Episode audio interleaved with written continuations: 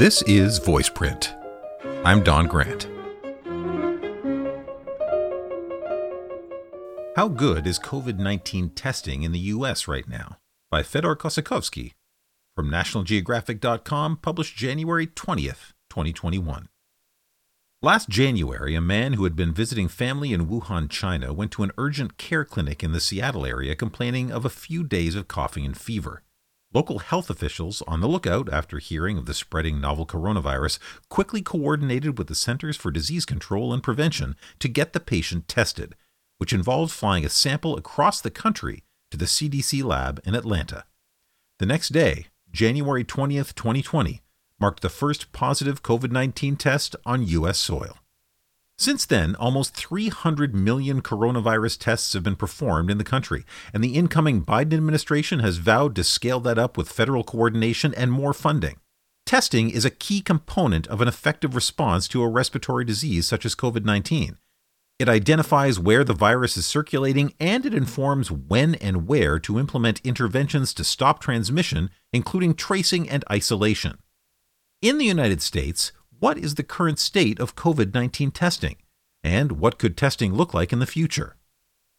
In March 2020, former U.S. President Donald Trump visited the CDC and said, Anybody that needs a test can have a test.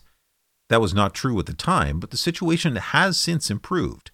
I think there's a general recognition that we're getting there, but it's still not quite there, says Amesh Adalja, an infectious disease expert at the Johns Hopkins Center for Health Security in Maryland. Quote, even in the last couple of weeks, I had a friend in Texas who had symptoms, and he was trying to get a PCR test, and there were no appointments available. Unquote. PCR stands for polymerase chain reaction, a biochemical technique that can amplify tiny amounts of genetic material of interest. Here, a bit of the SARS CoV 2 virus's genetic material. Usually run in a lab setting, a PCR test is by far the most common form of the COVID 19 tests authorized for use in the U.S. Mara Aspinall, who collaborates with the Rockefeller Foundation to survey the testing landscape, agrees that availability is improving, but says it's only barely adequate currently. Aspinall estimates that right now there is capacity for about 250 million coronavirus tests to be completed per month in the United States. That could more than triple by April to more than 750 million tests per month, which Aspinall says should be enough for this country to get a consistent national testing regime.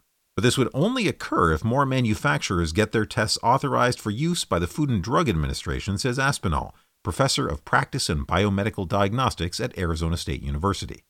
There's also another factor to consider, says Anette Peko Hosoi, a data scientist and modeler at MIT who co developed an NIH funded project that helps organizations plan their testing programs.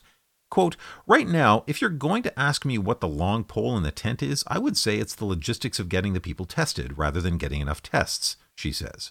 More testing sites and options and better administration and communication, especially in hard hit vulnerable communities, are necessary.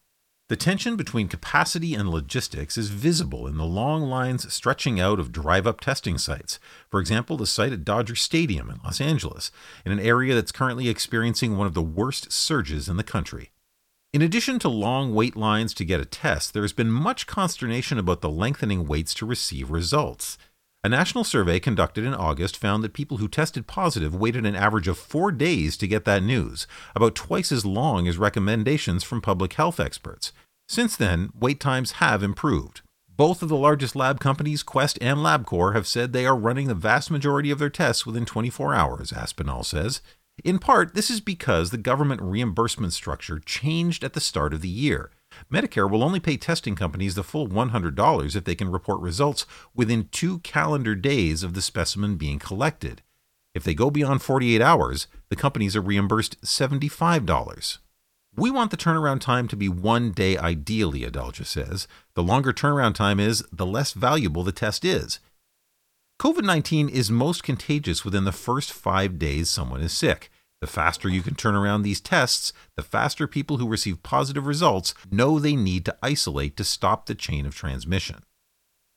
Who can get tested?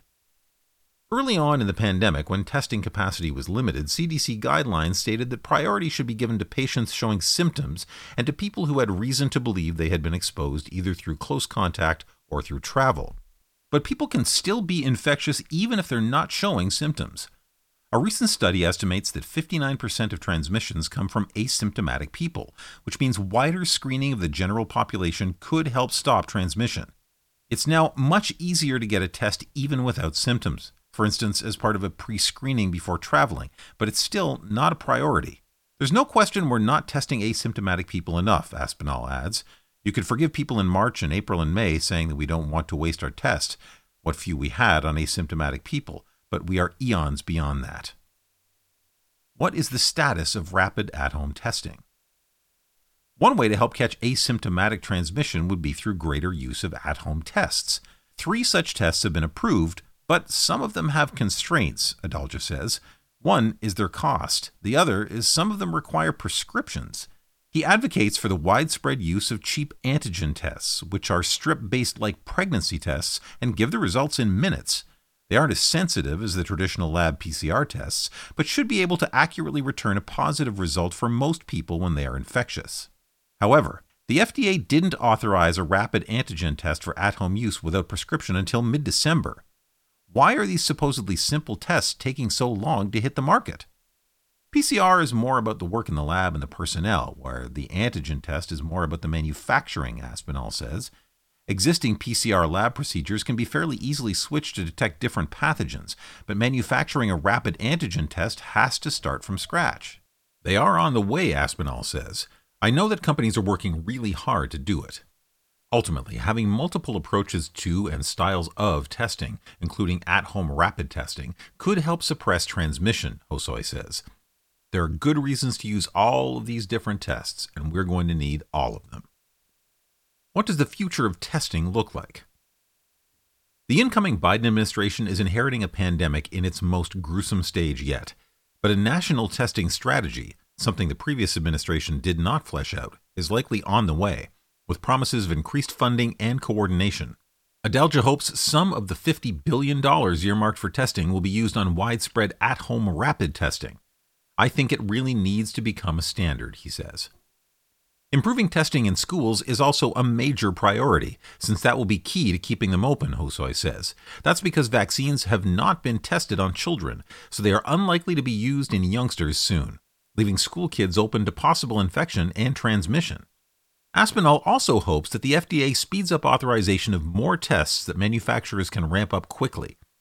In the meantime, vaccine producers can keep cranking out doses, and the Biden administration could take on a larger role in getting those shots into arms. There is much to do, including increasing testing, to tackle the still raging virus. A national strategy will be a welcome change, but it will require even more coordination. As President Biden said in his inaugural address, we must set aside politics and finally face this pandemic as one nation. That was How Good is COVID 19 Testing in the U.S. Right Now by Fedor Kossakovski, published in the National Geographic.com, January 20th, 2021.